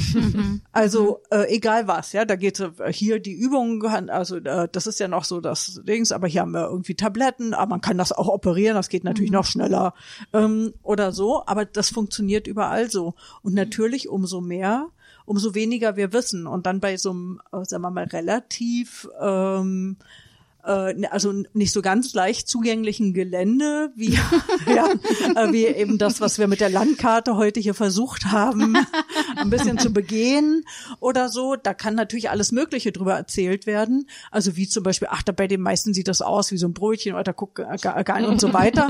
Und wir haben das auch gemacht. Wir haben gesagt, also unsere Erfahrung durch Workshops und so ist anders, aber wir finden das jetzt raus und wir haben die Pussy-Profile ins Leben gerufen. Wir waren bei Sexclusivitäten. Raufgehen und immer auch noch mitmachen. Das kann man auch online machen und da gibt es Fragen, weil wenn man nach Labien zum Beispiel googelt, da gibt es tatsächlich im Netz, man findet so Tabellen und dann stehen unglaublich kleine Maße für Labien drin. Dann haben wir gedacht, naja, jetzt, wie sollen wir das machen? Von wo bis wo habt ihr gemessen? Ich denke, ich messe jetzt gleich mal meine Labe, ich ziehe da ganz doll dran und dann habe ich hier, keine Ahnung, ja, kann ich hier... Schatz, halt mal fest. Hier, halt mal hier das Ende fest und du das andere, ich nehme mal das Maß. Oh, ich glaube, das sind 40 Zentimeter. Das können wir als Tischdecke benutzen. Gute Vorhänge. Ja, genau. Und das ist, und wir haben aber Fragen gestellt dort, die Relationen abfragen. Also das sind Sachen, die jede Person beantworten kann. Und wir können jetzt durch diese Beantwortung der Fragen und die Auswertung von mehreren tausend Mösenträgerinnen, die da teilgenommen haben, können wir zum Beispiel sowas sagen wie bei der überwiegenden Anzahl der bei der überwiegenden Anzahl der Vulven überragt wenigstens eine der inneren Labien die äußeren. Und das ist zum Beispiel sowas, wo tatsächlich wir aus jeder Generation schon Frauen hatten, die gesagt haben, boah, und ich habe immer gedacht, das wäre nur bei mir so und das wäre ganz besonders hässlich. Aufruf an Partner und PartnerInnen, so macht auch Spaß, sich das einfach anzuschauen und so zu erkunden und sehen und öffnen. Das ist ja so eine kleine Vorhänge aufmachen, bewegen, klopfen, sehen, schauen, das erkunden. Es ist auch super schön und intim und es muss gar nicht irgendwie so groß gemacht werden. Aber vor allen Dingen also auch so männliche Partner, die es halt sich manchmal nie damit auseinandersetzen, außer mit dem Ziel zu irgendwas penetrieren oder so zu erreichen oder so, oh Gott, ich muss jetzt hier kommen, aber ich möchte das einfach mal anschauen und das kann sehr schön sein. Das ist, letztendlich auch ein Ziel des Mösenmassage-Workshops. Also wirklich in Ruhe. Und ich sage es immer wieder, mach langsamer und atme zwischendurch, damit die Spannung auch weggeht. Also wirklich in Ruhe, sich jede Lippe einzeln anzugucken. Also wirklich genau zu gucken, wo ist die Haube, wo ist meine Klitorisperle, wie kann ich die stimulieren, wie kann ich auch um die Harnröhre liebevoll streicheln. Ist es angenehm, ist es unangenehm? Also was tut dir gut? Und auch selber rauszufinden, was dir gut tut. Und du darfst jederzeit eben auch sagen, nee, fühlt sich nicht gut an. Also auch das Sprechen darüber ist total wichtig. Und das und nebenbei lernst du halt die Muschi kennen, ja. Also es ist nicht nur der Anatomieunterricht an der Tafel, wo wir mit dem Zeigestock dann drauf oder so. Polly hat ja auch diese 3D-Animationen oder diese Darstellungen von der Klitoris mitentwickelt, sondern dass man das eben auch, dass direkt das in die Hand genommen werden kann und dass auch dieses Gefühl, wenn meine innere Lippe berührt wird, ganz anders ist als die äußere Lippe oder dass sich's viel größer anfühlt oder ganz anders anfühlt als das, was passiert oder, also wirklich da nochmal genau hinzugucken, was passiert und das zu beschreiben, wie fühlt sich's an, ist es angenehm, ist es nicht, wie kann ich darüber sprechen, wie kann ich meiner Partnerin eben auch sagen, das ist angenehm, das nicht, mach mal ein bisschen schneller, lass es mal sein, also wirklich die Kommunikation mit meinem Körper und mit mir und mit anderen. Das ist das, was wir auch lernen. Den Mut, also es ist ja leider so, den Mut dazu zu haben, das alles zu äußern. Und ich glaube, dass man tatsächlich viel Mut dazu braucht, die eigenen Bedürfnisse zu äußern. Gerade wenn man in so einem extrem intimen, verletzlichen Moment ist irgendwie, dass das aber genauso dazugehört. Also das war etwas, was ich super lange lernen musste irgendwie und immer noch schwierig ist zu sagen, ich möchte es gerne so. Nein, du machst es immer noch so, wie du es machen möchtest, nicht wie ich es gerne hätte. Also dass auch das Zuhören, was die Partnerin möchte. Also ich finde, Zuhören ist auch so wahnsinnig wichtig, was super wenig passiert irgendwie. Das finde ich halt total. Und ich glaube, dass das insbesondere bei heterosexuellem Sex so ist irgendwie. Und dann dann bin ich halt auch manchmal so, okay, dann gebe ich jetzt auf, dann mach halt so weiter, wie du machen möchtest. Und ich habe es jetzt oft genug versucht irgendwie so. Und das ist ja eigentlich total schade, weil darum soll es ja überhaupt nicht gehen. Aber das ist eine gute Möglichkeit, das tatsächlich in so einem Workshop auch zu lernen, weil ich halt auch wirklich frage. Ich gehe halt rum und sage, wie geht's denn dir damit? Ne? Was sagst du denn? Also auch um klarzumachen, jede fühlt auch anders. Und da kommen ja auch Pärchen. Ne? Also das eine ist, dass man halt tauscht und jede, wie sie will, man kann es auch alleine machen, aber es gibt ja auch Workshops für Pärchen, die zusammen sind und wo die eben auch nochmal sich anders kennenlernen, wo ich auch manchmal, ne, so dann sehe ich schon, dass jemand wieder so schnell dabei ist und ich sehe die Frau und die sagt, oh Mama, langsam, und der macht, kann es gar nicht so richtig halten, weil er sonst gar nicht weiß, was er machen soll, ne? Aber einfach nur langsam machen, das fällt vielen so schwer, und es ist gut in der Gemeinde, also in der Gruppe, und deswegen auch immer wieder Gruppe als das Medium der Frauenbewegung, weil du einfach mitkriegst, es geht anderen auch so oder es geht anderen ganz anders, ja, aber alle haben diese Themen.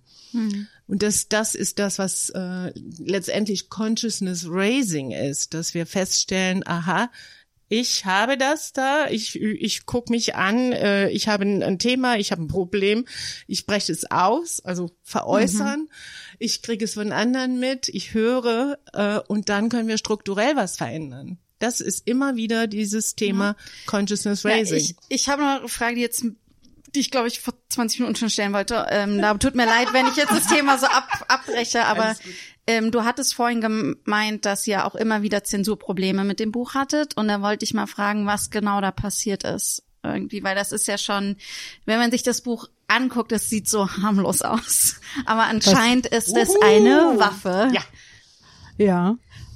Also ich kann ja beschreiben, also wir sehen hier auf dem Cover eine ich nehme an, Frau, Oberkörper nackt, wir sehen die Brüste irgendwie, die Frau hat aber noch eine Jeans an, man sieht aber, dass die Haare rausgucken irgendwie, und dann ist da eine Zeichnung von der Vulva drauf, da wo sie... Das sind so, die Gebärmutter mit Eierstöcken. Ja, genau. Also das sieht aus, als wenn es tätowiert wäre, aber wir haben es natürlich dahin gemacht, wo sie sind. Und wichtig ist auch, die Frau guckt sich selber in die Hose, sie guckt nicht dich Betrachterin an. Ganz wichtig. Und das ist deine Idee auch gewesen, das so zu machen. Du hast das Cover gemacht. Ja, also es gibt auch eine Reihe mit Bildern, also so, wo ich versucht habe, da mal andere Sachen zu finden, weil das ist ja eine wichtige Frage oder eine spannende Frage, wie kann ich mich als weiblich sozialisierter Mensch irgendwie darstellen, im weitesten Sinne nackt oder auch an Sexualität orientiert, ohne Vorlagen zu adaptieren, also ohne zu posieren, oder vielleicht auch mit Vorlagen adaptieren, aber so, dass ich mich wohlfühle, also dass ich hinterher das Foto sehe oder mich dabei auch fühle und irgendwie denke, das ist okay oder das ist schön oder ich finde das, ansprechend. Das ist jetzt nicht so, wie ansprechend sein soll, in Anführungszeichen. Und das ist so ein Bild. Und das sehe ich, also ich sehe eben einfach eine Frau, die mit sich selbst beschäftigt ist, an sich selbst runterguckt und sich dafür interessiert, und fand das dafür sehr passend und war dann sehr erstaunt, also als es die ersten Schwierigkeiten, die es gab, waren, also vom Verlag her hätte man gerne schon was anderes gehabt, also das ist zwischenzeitlich auch mal passiert, also dass die den Kopf dann weglassen wollten und so ein bisschen so wie so hinter so einem Schleier irgendwas machen wollten und so, und ich sag jetzt mal, das ist was, also tatsächlich relativ oft gemacht wird, dass so Torsi von Frauen gezeigt werden, eine Frau nicht komplett ist und so, und das finde ich zum Beispiel, das würde ich nie machen wollen. Also das finde ich zum Beispiel schon einigermaßen schrecklich, eine Frau ohne Kopf zu zeigen. Ja, und dann dafür haben wir nicht gekämpft. Und dann noch im Zusammenhang mit Sexualität. Also das macht man übrigens auch im Fernsehen, die Darstellung von dicken Menschen. Oh ja. Ist es so, dass, also da müsst ihr mal drauf achten, wenn im Fernsehen darüber berichtet wird, alle werden fett oder so, dann sieht man immer Dinger wie Aufnahmen in so Fußgängerzonen gemacht werden und dann werden die Köpfe immer abgeschnitten und dann sieht man nur die dicken Körper. Und das ist halt so eine absolute Entmenschlichung. Ich weiß auch, also medienrechtlich steckt da auch dahinter, dass sie die Menschen eigentlich nicht hätten so abfilmen dürfen. Ja. Und wenn man ihren Kopf nicht sieht, kann man sie nicht identifizieren und so. Aber es ist halt auf so viele Ebenen diese Entmenschlichung, die da irgendwie passiert. Ja. Und das erinnert mich total daran zu sagen, okay, wir schneiden den Kopf ab, dann ist es nur unser Sexobjekt oder so. Absolut. Ja, es ist fast so ein bisschen so, das ist so, dass das Obszöne ist, einen ganzen Menschen darzustellen. Wenn man sagt so, das sind jetzt nur Brüste und Fortpflanzungsorgane, dann ist das irgendwie okay, dann hat man das so im Abstrakten. Okay, was ist passiert? Das war jetzt ironisch natürlich. Ne? Achso, ja, nee, das ist meine Meinung. Doch. Nein, ich will es wirklich klar machen, weil das sonst so komisch ist. Ich will es wirklich erklären, weil das wirklich so ist. Wir haben bei diesem Bild, was wirklich eine Selbstermächtigung ist, also auch wie sie die Hose anfasst, ne, das kennt man eigentlich mehr aus schwulen Zusammenhängen. Also wie powerful, ne, du siehst die Adern auf den Armen, du siehst, dass die auch muskulös, also ein bisschen ist nicht so ein ganz dünnes Teil, ne. Sie hat die Haare nach unten, man sieht nicht ihr Gesicht genau, weil wir nicht wollten, dass sie identifizierbar ist. Aber es ist eine, die ist an sich interessiert, die will wissen, was ist in meiner Hose, ja.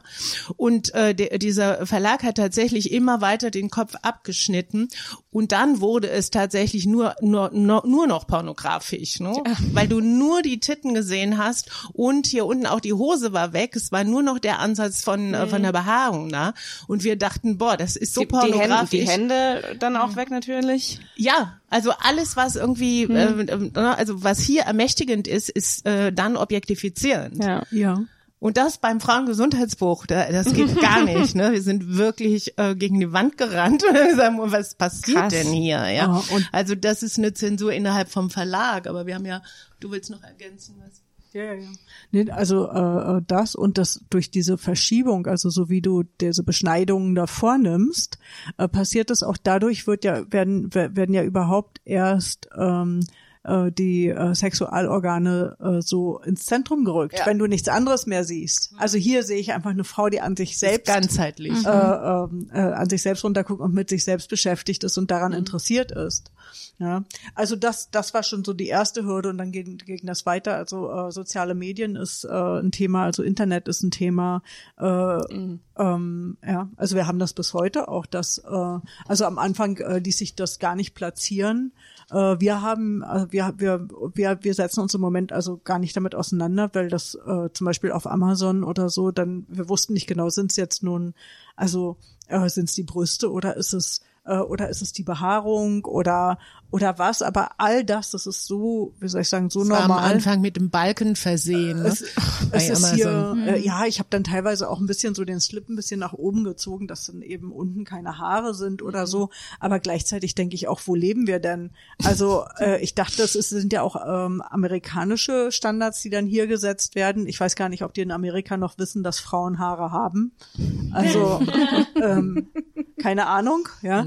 Also so und hier, das ist ja in keiner Weise eine sexualisierende Darstellung oder so. Das ist auch nichts, was hier irgendwie indiziert ist. Also das darf hier einfach im Buchladen liegen, also hier in Deutschland, hier in Europa und so. Aber wenn jetzt davon jemand ein Foto macht und das zum Beispiel postet und sowas ist passiert. Ja.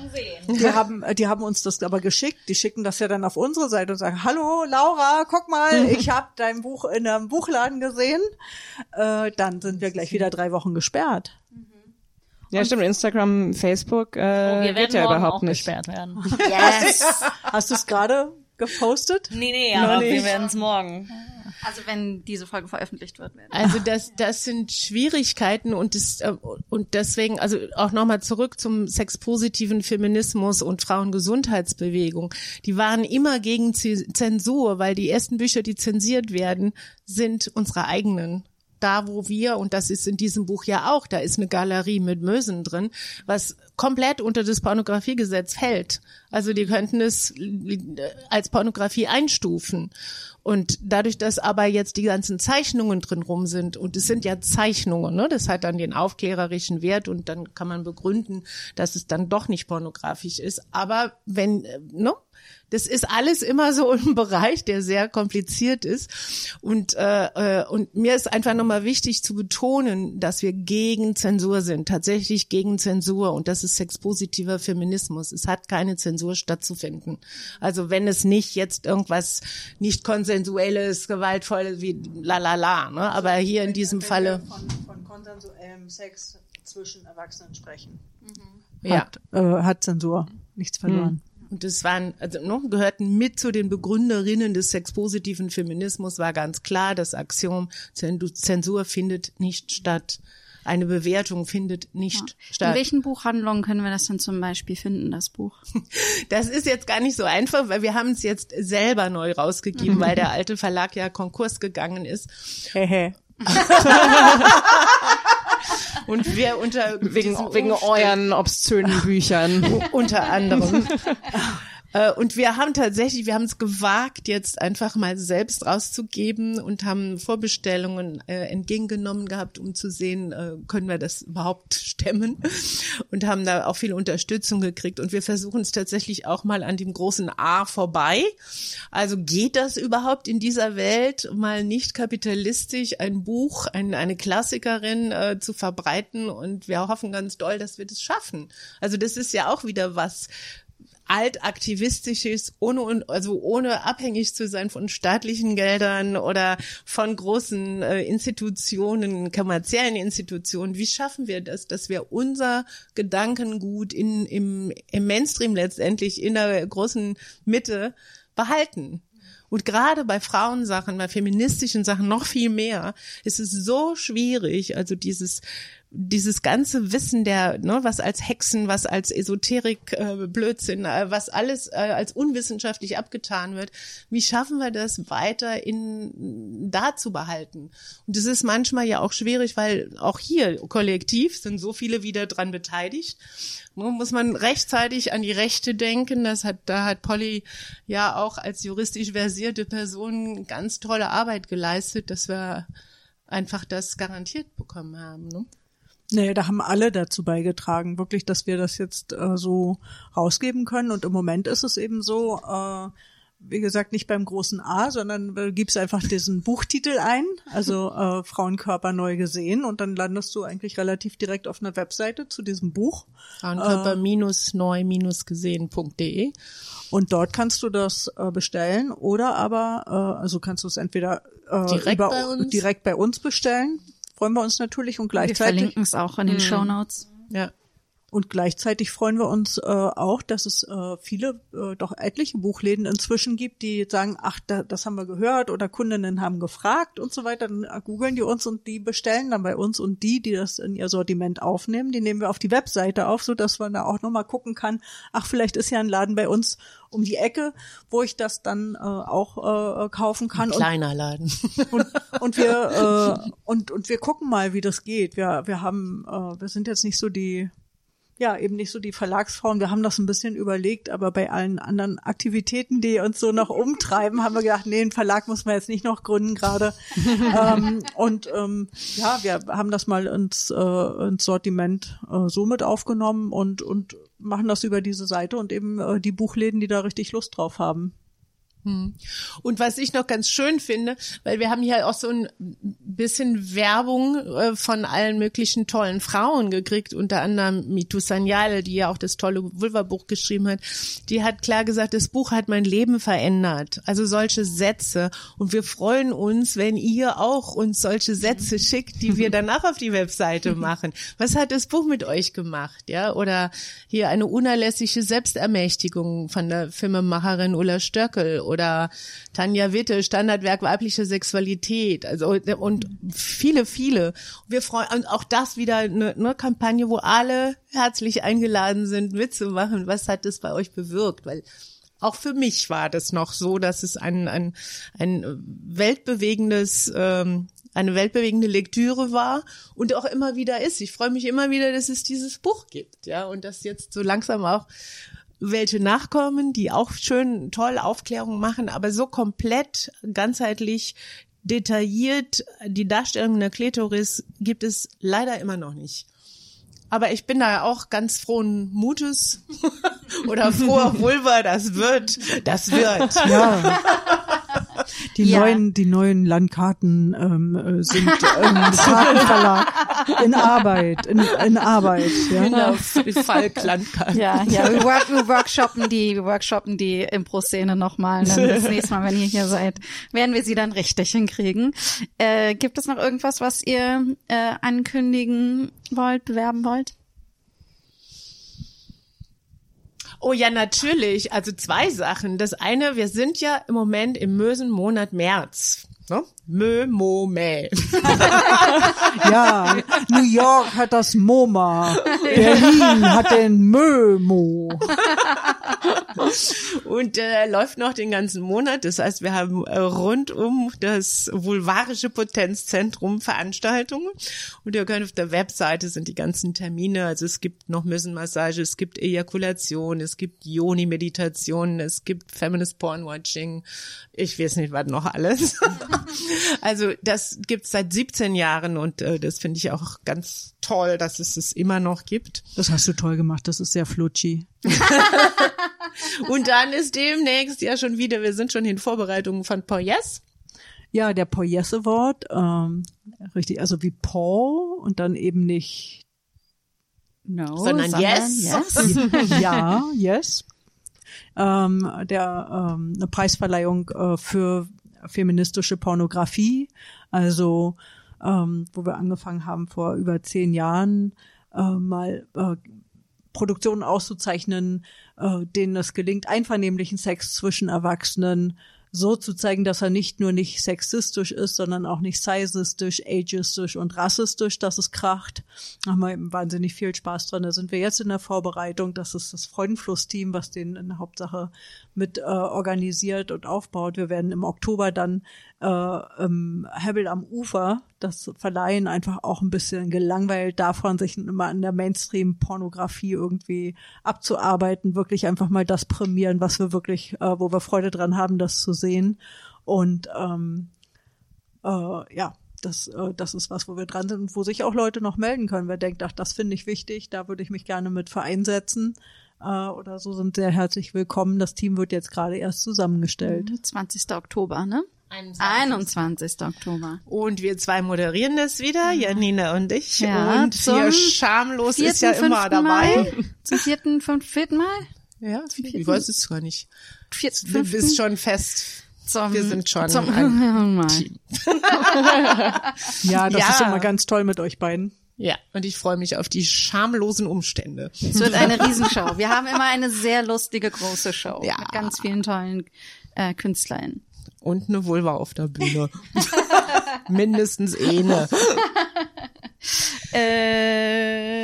Dann auf Instagram kann man euch auch finden, oder? Ja, unter PorYes auf jeden Fall oder Exklusivitäten. Wir haben das erstmal so ein bisschen ausgeklammert, damit es auch bei Facebook mehr durchgeht. Also es heißt da Exklusivitäten, aber die meisten finden relativ schnell raus, dass es um Sex geht. Das versteckt ihr jetzt nicht, also das ist schon dann. Es passiert einfach gerade, wie ihr das springt ihr in die Augen oder in die Möse. Ich frage mich gerade, wie ihr das überhaupt machen könntet, dass das darf keiner sehen, dass es um Sex geht. Wir machen nur so Mini-Ausschnitte. Es ist auch unsere Absenderin, wenn wir Päckchen verschicken, dann ist es immer Exklusivität. Also so ist es eigentlich entstanden. Oder unten an der Klingel steht eben auch Exklusivitäten, weil wir gegenüber betreutes Wohnen haben, nicht weil die Leute hier im Haus nicht Bescheid wissen. Die wissen alle Bescheid. Das ist halt ganz oft so nochmal andere Gründe, als man sich fantasiert. Vielen, vielen Dank, dass ihr gekommen seid. Es war wie immer ein Festchen mit euch. Schön, dass ihr gekommen seid. Mehrfach. Ja, mit Haus und Tor. Wir können hier noch ein kleines Gruppenstöhnen zum Abschluss machen. Ja. wäre so, so ein sehr höfliches Ende für ein Porno. So, ja, schön, dass ihr gekommen seid. Ja. Und ihr noch ein bisschen in so einer Küche. Nehmt ihr euch einfach, ne? Ja, ja. Ihr findet Schamlos auf Instagram, schamlos_pod und auch auf Twitter. Und vielen Dank, dass ihr zugehört habt. Mich findet ihr frog_to-go. Ich findet ihr unter Mathilde Keizer. Antonia, ich wollte Doppelmikro. Mich findet ihr pornografisch ausgewählt. Ja. Mich findet ihr unter Antonia Lisa Bär, B-A-E-R. Ja, dann würde ich sagen, danke Polly. Ja, also uns findet ihr unter Sexclusivitäten.de und unter PorYes und unter Trans-Toys. Und Fairtoys und weibliche Quelle und so weiter und so fort. Und weiblichequelle.de. Ja. Ich finde, wir sollten jetzt kollektiv zusammen dran arbeiten, dass es auch ein sexverstrahltes Berlin gibt. Nicht nur Stadt, nicht nur Hannover. Ja, nicht nur Hannover, genau. Schaffen die Autos ab, damit wir alle überall Sex haben. Wir werden auf jeden Fall viel Sexenergie ins allgemeine Netz einspeisen. Viva la Vulva. Also wir können Autos verbieten, damit mehr Platz für Sex ist. Ja.